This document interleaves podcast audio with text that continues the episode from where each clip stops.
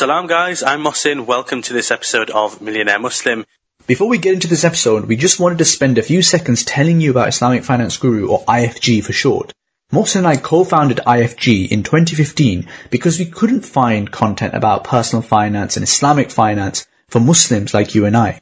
Nowadays, alhamdulillah, we reach an audience of hundreds of thousands and our goal is to keep providing great content to help you guys. So if you're looking for halal investments and Islamic mortgages or startup funding, check us out at IslamicFinanceGuru.com. And if you want to get in touch with us directly, you can get me on Mohsin at IslamicFinanceGuru.com and you can get Ibrahim on Ibrahim at IslamicFinanceGuru.com. Enjoy the episode. Looking for a different approach to money? Meet Gatehouse Bank, a Sharia compliant UK bank built for the modern world. We help home buyers to purchase or refinance their home, provide buy to let funding for landlords, and offer award winning savings accounts. Wherever you're going, get there a different way. Get there with Gatehouse. To find out more, visit gatehousebank.com.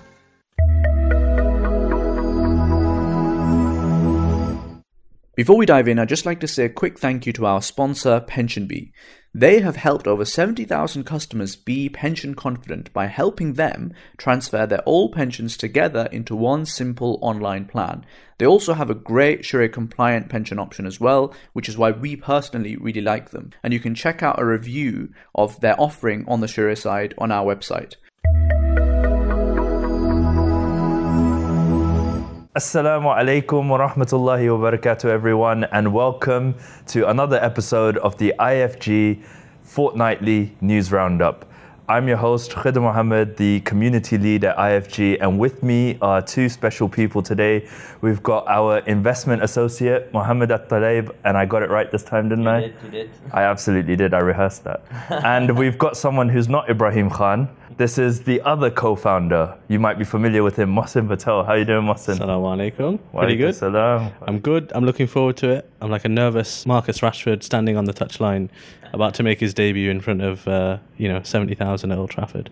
Oh, see, I don't get that reference because I don't don't watch it? sports. You're not a football man? No, Uh, no, no. I didn't watch football, but I got the reference. You got it. You got it. See, if it was anime or like movies or like Marvel superheroes, I would have got it. But I'm- I'm like a young uh, Keanu Reeves about to go onto the set. ah, okay, Now I I got that. I got it. now that makes sense. Right. Okay, Mohsin. What's our story for today? So, pretty interesting one. I don't know if you guys have heard about this one, but basically, the Communist Party, or the party as, as they're known in China, have basically pulled the rug from underneath the feet of a $100 billion industry. And what I mean by that is what they've basically said is there's a bunch of these private tutoring companies in China and it's very very popular thing it's like ingrained in the culture that kids get private tutoring and what they've basically said pretty much overnight is you guys don't exist anymore Wow. so they've, Bye. they've, they've basically uh, decided let's rewind and like you know just understand the, the logic here it's not completely irrational so what's gone on is china is in an irreversible population decline right? So the women are averaging 1.3 uh, children and the population is getting you know very old there's not enough you know kids. And what that means is they're in a population decline. And the problem for china is that they've not yet got to well the households have not yet got to that level of wealth of you know the advanced economies but they're in this population decline along with other you know aging economies like italy and japan and you know some others and part of the problem here is that you know raising kids is expensive, and one of the reasons raising kids is expensive in China is because you're expected to do all this private tutoring. And uh, yeah, I was speaking to a few people about this, and one of them actually told me that in China it's so bad that the teachers like deliberately go slowly in their classes. So they'll teach, you know, they basically teach half-heartedly, and they'll be like, "Oh yeah, you need to, you need to do this private tutoring, young man. Come, you know, come and come and see me afterwards." And then they'll basically do that. And look, from an investment perspective, this is huge news, right? This is like caused a, a massive, massive uh, ripple in the investment community because there was a lot of money, a lot of private equity money in this industry. It's a hundred billion dollar industry. Like, think about it, right? From an investment perspective, you've got huge, huge population, China. Obviously, everyone knows how big China is. You've got basically this thing which is ingrained in the culture, like you get private tutoring, that's just what you do. And you've got these companies that are providing it, for profit companies that are providing it, and they're able to like make a killing. Like it's a dream combination. So there was like money pouring in here. One of the few areas really that, you know, foreign investment was coming into China because that is so attractive. And, you know, the party are basically gone, whoosh, They took an axe to the tree. exactly. and now this giant giant income bringing machine has suddenly gone and now Yeah. investors must be scrambling to, The- to get their money back Yeah, like I, I was reading before, and there was there was a funny quote from one private equity guy, and he's like, "We're just waiting for death." Oh it's quite funny, but yeah, like I mean, there is some talk of like they're kind of waiting to see exactly how the rules will be implemented. So there is some talk of you know these companies they might be able to pivot into like vocational stuff and you know that kind of thing so like moving away from national curriculum to like vocational stuff but this really is like it's a bit of a hammer But hang on, what's the thought process here? Because you said that they want to encourage people to spend more time with their kids, is it? Or No, it's to make it more affordable, right? So like, So how does taking away private tutoring make because the, if you more if you affordable? if you force like all the schools to like, actually teach properly and isn't it's all free at the state Ah. level. Then you know you're not having to pay for this private tutoring. so right? another way to look at this story really is to say that china is basically trying to better its schooling system Yeah, I and basically re- reform its schooling system and making it much better than what it originally was which personally i think is not a, which is good i think that's a good thing not for investors Yeah. but it's good it's good for all those parents that are I spending mean, re- ridiculous amounts of reforming a money. school is one thing. Telling them all these private tutoring companies you can't work anymore. I mean, that's a whole other thing. Yeah, I mean, look, perhaps there were different ways of going about it. Um, from an investment perspective, I think I agree with you broadly from like a socio-political level. But then what they've also done, China, is they've also said like, you companies now, like you can't take investment, you can't do this, you can't do that. And so one of the few places that foreign investors were willing to invest in China was like was here. And obviously now that's gone, and you can imagine what this has done to like you know the Chinese stock market and stuff. Like literally like billions and billions wiped out for like publicly listed companies, and there were a whole bunch of private companies as well that had raised like really really big rounds. Who obviously now is completely. I mean, it's quite interesting how the future will look like in terms of the global economy because China is a bit unfair in that they invest across the world, take technologies from other countries, but they don't allow anybody to invest in their own country and they operate in their own economy. And now that you know we have a lot of automation, people are looking at how can we do manufacturing inside our own countries. Uh, I wonder if China will still be that huge behemoth if they uh, continue with laws such as that. yeah. why is it that China doesn't forgive me here for my ignorance? Why doesn't China allow investment into their own? I mean, it goes back to, again to the, to the Communist Party. That's very controlling over China, and you know, when they say They you can do something, something, do something. When they say you can't do something, you can't do something. I mean, the whole reason they got into this problem was because they had enforced that one-child policy, and so people did not have kids, and now they're sitting in there, in what what happened because of that. True. So it's more about external influence Yeah. not coming into the country. Okay, that's very interesting. Our next exciting story there's been a lot of chatter going on in the crypto world. Mohammed, why don't you tell us what's so exciting? Yeah, everyone third third cousin's favorite asset. Um, so Bitcoin shot through the roof, crossed through the forty thousand dollar mark, and then came tumbling down back again. Nothing new. We've heard this before many many times. But basically, what happened is the London City AM newspaper had this sort of exclusive story that they had some insider that said Amazon was going to start accepting Bitcoin payments. And it all stemmed from a job ad that Amazon put out for a head of product for cryptocurrency or digital currency. And then people started speculating that Amazon's going to accept cryptocurrency payments. And Bitcoin went up. Then Amazon came out with a statement saying, no, we're not accepting Bitcoin payments. and it came tumbling down again. Um, But but it is back around. I was looking at it just before we came on yeah. set. It is I back mean, around the people forty say it's thousand. going to cross the hundred thousand dollar mark. I mean, I suppose you know if everybody's uncles and granddads and everybody else are getting into the Bitcoin hype, then uh, it probably will, right? Supply and demand, and there is, there is limited supply of, of Bitcoin. Although what I find funny is the amount of leverage that's in the market. So one of the reasons why it shot up so high is I think there was like nine hundred and sixty million dollars of shorts that were executed. For people's understanding, you know, normally they would take positions and bets on the market, whether bet, whether the market go up or down. And if the price goes above or below a certain point, they'll automatically their bet goes into play, and then they'll make a decision on the market. And so, because the price went above a certain amount, well, the shorts that probably have caps basically liquidated, and so that shot the price up even more. And then that's why you have these kind of big jumps in the market. And if it's such a volatile asset, don't do that. Like use money you're willing to lose. Don't start using leverage and start betting on the markets. That's true. That's true. It's actually quite interesting because we know that even the government themselves have commissioned a report with the Bank of England mm. to try to see how they could leverage or create a kind of digital currency that is what's the word kind of controlled by the government in Yeah, essence Yeah. centralized. Basically. yeah, centralized digital currency. I think that's what they actually called it. And the chancellor, he recently wrote quite a lengthy status that I've actually got in front of me, basically saying how there's a lot of they want the UK to be a financial hub and how they want to, in essence, go into this and but not replace cash and checks and stuff as well. So there's quite a lot of um, But doesn't that just defeat the whole purpose of cryptocurrency in the first place? I mean, people. I mean, digital money has been around for ages. The whole like philosophy behind cryptocurrency was becoming kind of a libertarian philosophy of an independent currency, independent of governments, independent of control. I mean, we all suffer from you know the the KYC checks and people trying to hide away from taxes and government trying to control our money and closing bank accounts at will. Whereas you know with cryptocurrency, the idea was that the money's in the control of, you know you own your own wealth and your own money and nobody can touch that.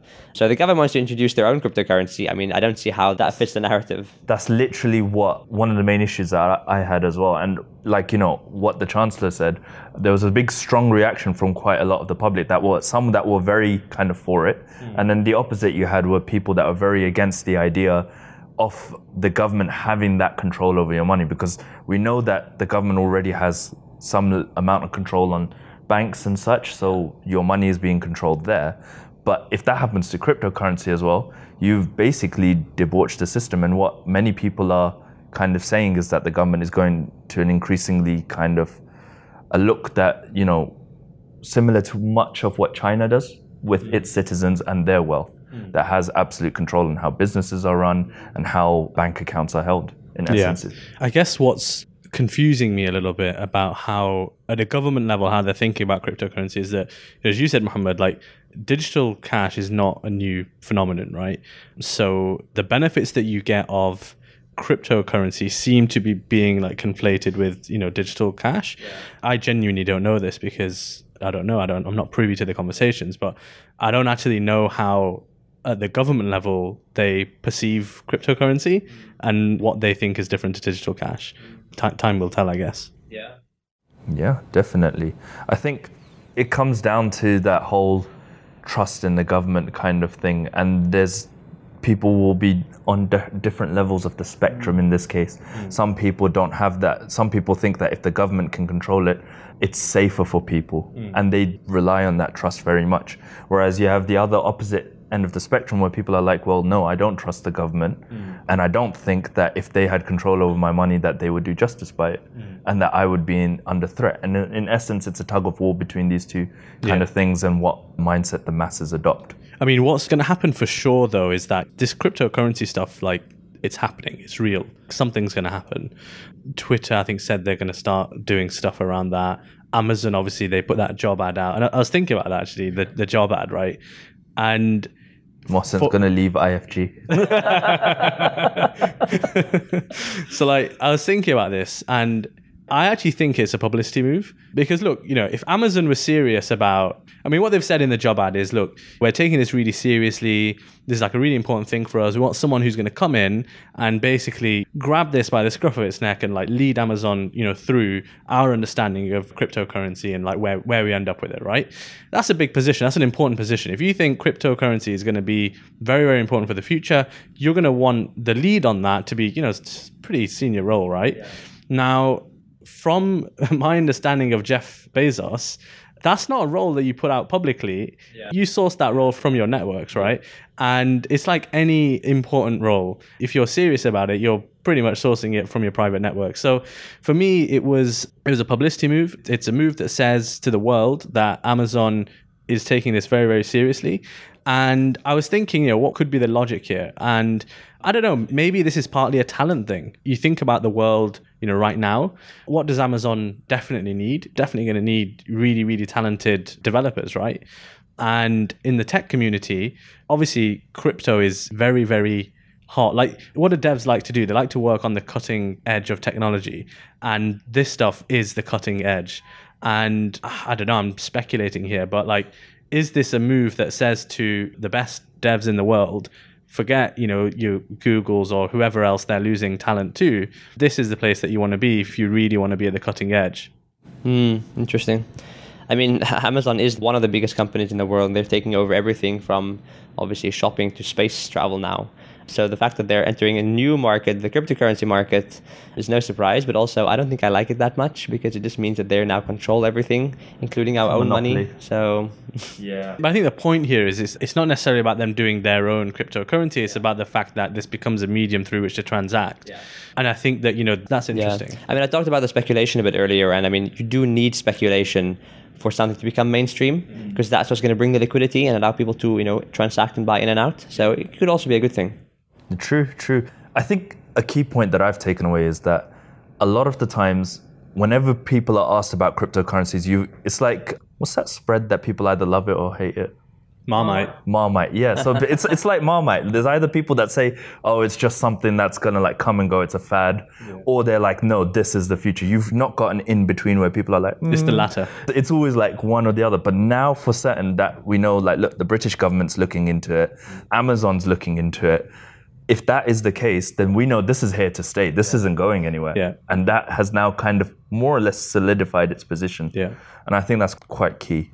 What about the market manipulation? That happens all the time, though, right? It uh, does, but I kind of, I mean, I know we're in a new world, but it's, it's quite in bad taste because, I mean, I think there's going to be people who see a tweet. I mean, to be honest, if somebody's going off a tweet, then maybe they deserve it. But it is somebody who looks at that, let me buy, gets into the hype, and, you know, for him, maybe it's a bit of fun, but he is losing his hard earned wealth and money, and that's being transferred to somebody else. Mm. And the other thing about the whole cryptocurrency thing is that people call it an investment, and it is kind of an investment, but at the same time, you know, what is the value being produced for the world? What is money and wealth? It's just the transfer of, you know, I owe you something, you owe me something. And if you're not producing something that we can all enjoy, not growing more food, not producing more clothes and stuff, it's not actually buil- building value.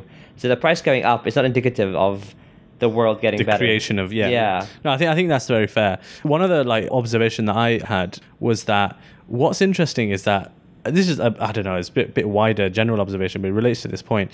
You think about you know the important players right in the world, and in like you know yesteryear, you kind of had I guess more like traditional types that were the big influencers. But now, because of the way the, the world has changed towards tech, right, you've got the rich, the very rich, the elite, and the influential people are basically tech entrepreneurs, aren't they? Mm. And I was thinking that, you know, look, these are the people that affect things at a macro level. Like generally speaking, you know, if they want something to happen, they can kind of like make things happen in that direction. And it's interesting that, you know, tech entrepreneurs generally speaking, they get to that position because they like they want to do something good. And you know where you can sure we can talk about the ethics of you know Facebook mm-hmm. Amazon and whatever that's a different story. But I think fundamentally the likes of Zuckerberg and whatever they got into this stuff because they like they wanted to affect positive change at some level. And it's interesting now that as a society these are the people that are kind of you know at, at the top. And people listen to these people more than say you know political leaders mm, so I was actually commenting on that. I think before, you know, anybody who is ambitious and wants to have maybe power or whatever it is, you would become like a president or a minister. I mean, you hear you know, Winston Churchill and Reagan and everybody else. Whereas in today's world, the people who are these kind of like trying to push up in the world become tech entrepreneurs and then the billionaires. And now the power is kind of shifting towards them. I mean, even looking at politics today, like nobody really talks much about about the prime minister or politics. It's all about what's happening with Elon Musk and, and Jeff Bezos.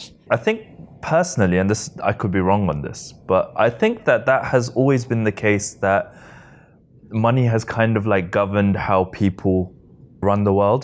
And in essence, what I think, even with politicians and such, because now we don't live in a monarchy and it's not all about the king or the queen ruling, we now have the rich people who can, in essence, lobby governments and get what they need done. But now I think that because of social media and because now these rich people now have faces attached to them, before they were people that were more or less kind of like in the high castles and in their ivory towers, you wouldn't really see them much.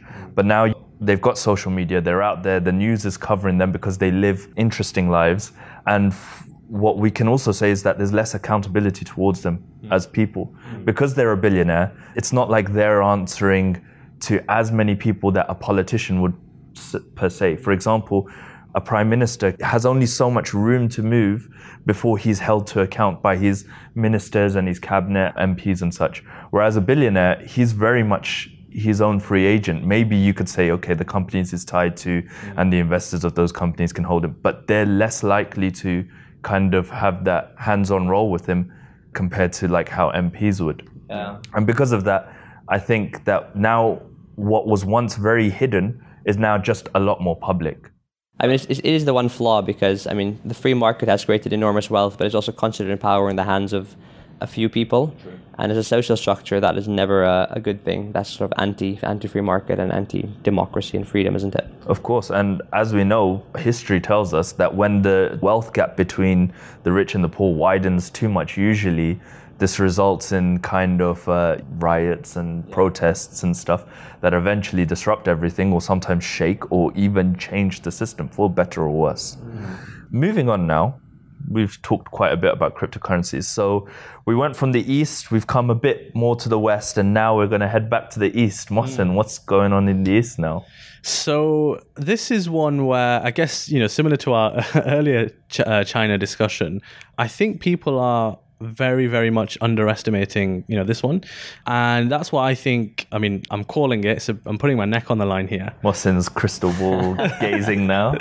my neck's on the line and i'm calling basically a bit of a christmas crisis in terms of prices. So again let's do the analysis here. So what's going on in the world is that you've got as we know china is a massive exporter right? A lot of our goods probably the stuff we're sitting on is from china and that's been fine for you know many many years and i've only recently been exposed to like how this actually works so the way it works is that you get yeah, so you've got uh, this a chair company, uh, very successful individual that you are, and you've got a contact in China who's making your stuff for you, right?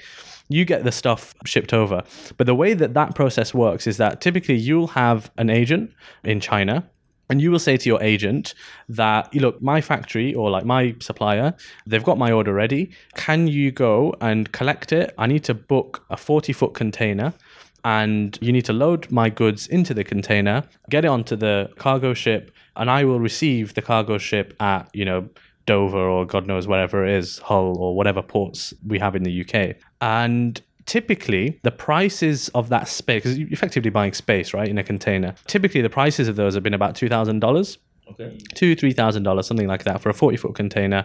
You get it, you factor it into your costings and your margins, and you sell it on. Everything's hunky dory. Very nice Eid at you know your your household. But now what's happening is there's been a few factors that have meant the cost of these containers has like absolutely skyrocketed. So the few factors that have kind of come together are number one, obviously with the pandemic, we had massive, massive rises in e-commerce. So the demand for this stuff was like just going through the roof. And because you had uh, like setting up a website is like is easy, right? You just got to put it up online and it doesn't matter where your goods are. You don't need to buy a store anymore. You just get some space and like chuck the stuff in. Yeah. So there was a lot of stuff being, you know, ordered from China. So there's like huge, huge spike in, in volume, basically. That's first factor. Second factor was around Brexit. And there's a whole kind of thing, which probably not got time to get into discussion, but there's a whole thing around like lorry drivers and I guess like a bit of a shortage of them in the UK. And the third factor was around if you remember the Suez Canal stuff when there's like a lot of blockage and what have you. And all of these factors and there's probably a few more as well but all of these factors have meant that getting container space is basically quite hard. And so what you found now is that instead of you paying two three thousand dollars for your 40 foot container you're paying like 12 13 14 15 thousand dollars for your container space. And you can imagine like that's like 7x 8x you know your cost which if you're making i don't know like a 30% margin on your chair it becomes unsustainable right? You can see where i'm going with this right? So this is going to mean that you're going to have to hike up prices. Uh, there's going to be two things. One you hike up prices or at worst you just say i'm really sorry but this business is unsustainable for me now. I'm you know i'm off. Or if you're a massive company you can kind of sustain it for a bit and you wait it out but you're going to have you know shortages of stock and there has been some news stories recently you probably noticed around supermarket shortages and what have you. And my view, again, it's a bit out there, but like my view is that this is like a bit of a cover story. Like pe- they're dressing it up as there's like there's shortages and it's all like a bit temporary and don't panic buy or whatever. And I'm not saying we should panic buy by the way. um, but I actually think this is a bit of a systemic issue because what we're now seeing, like we're in filming this in like end of July, right? And what we've got is at the moment everything's fine because you know companies have got enough stock to kind of like they bought enough stock you know well in advance right but as things come up towards christmas what was like ordinarily the christmas stock would have been ordered like you know a few months ago probably but whether people have been able to get stuff onto their containers or not is unclear. The cost they've paid for these containers are very unclear. I mean, definitely has gone higher for sure. And if you think about like the logistics of how importing works, because you're putting stuff into a container, you're necessarily penalized if you're buying big stuff because you can get fewer things on. So my prediction is actually that we're going to see some pretty, I mean, either shortages or you know pretty hefty price hikes. So my my suggestion is that if you're buying anything bulky, get it done. Interesting. Get it done now. I mean, this has already affected me in kind of two ways. So, I mean, I'm from South Africa and we export a lot of fruits, a lot of grapes in the UK, but we see from South Africa as well. And because there was a shortage of containers, they were all sitting in like cold storage, but they weren't able to be shipped out. And the people are trying to like, you know, because most of our food is exported locally, we get the bad stuff, then all the good stuff is exported. But this year, because they weren't able to export it, we got really, really good grapes. I was like, wow, I never knew we had this good grapes. Ah. um, so in some ways, I guess local local produce, you know, that is kind of the silver lining. We may see better better produce locally. The second way was that I'm a bubble tea fan. And there is a global shortage of boba. I know you've been to bubble tea place recently, but they don't have boba in their shops and there are signs saying, sorry guys. what? I know, I know. So you're it's seeing it in action. This is a You're Seeing it in crisis. action. Seeing in action This is a already. It is a crisis. crisis. See, yeah. this is the thing. Like, honestly, people haven't picked up on it, but like, it's happening. It's coming. Like, it's there if you're looking for it. I think it's only going to get worse.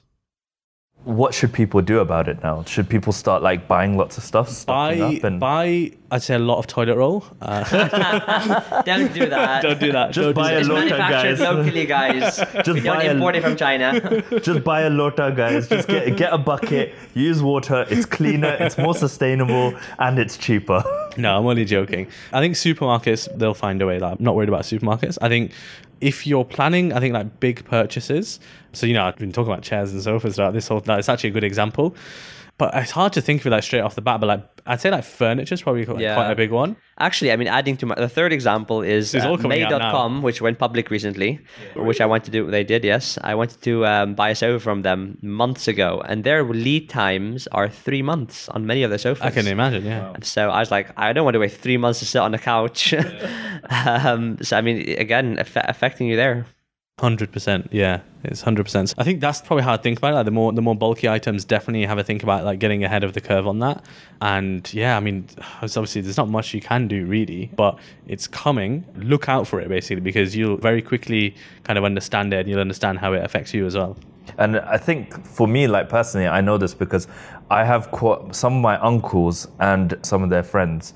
They actually quit their day jobs because during the COVID period they worked in the telecoms industry, and for some reason they weren't getting any contracts in. So they quit their jobs and they started shipping in stuff from China, and they started selling, started their own e-commerce business, and that did quite well. So in terms of people like that, what would you kind of advise them? So I think that don't forget a lot of people are not actually importing on containers. A lot of it can air is still as normal. Like this is like a very specific by sea issue. So it depends on like what you're selling, right? Uh, and if you're like a relatively new seller, chances are like you're not importing stuff by the container. Like you need to be like doing pretty serious business to be you know importing by containers.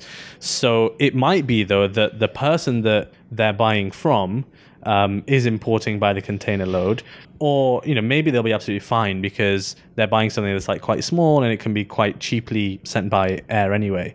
True, fair, fair.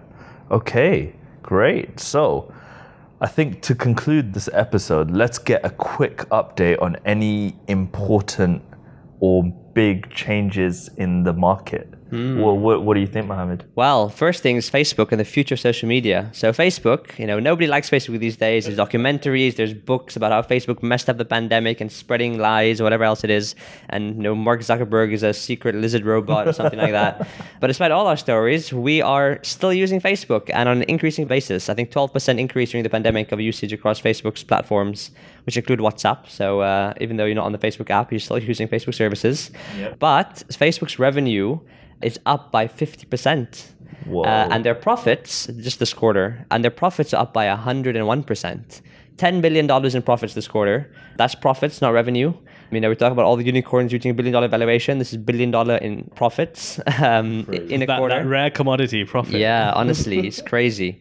And I think we keep talking about the future of social media and how we're interacting in the creator economy, and Facebook is the old dogs, but they're sticking in there. I mean, the stock price obviously is reflecting this. Stock price is up, I think, about 40% from the start of the year.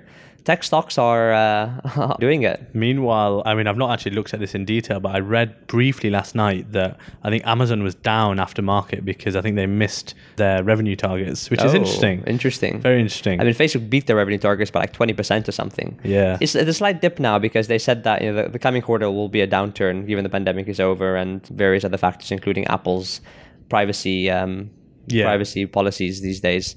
But, you know, so far they've done incredibly well. it's fascinating. Yeah. It's fascinating. Other news as well uh, DeepMind, London based, owned by Google.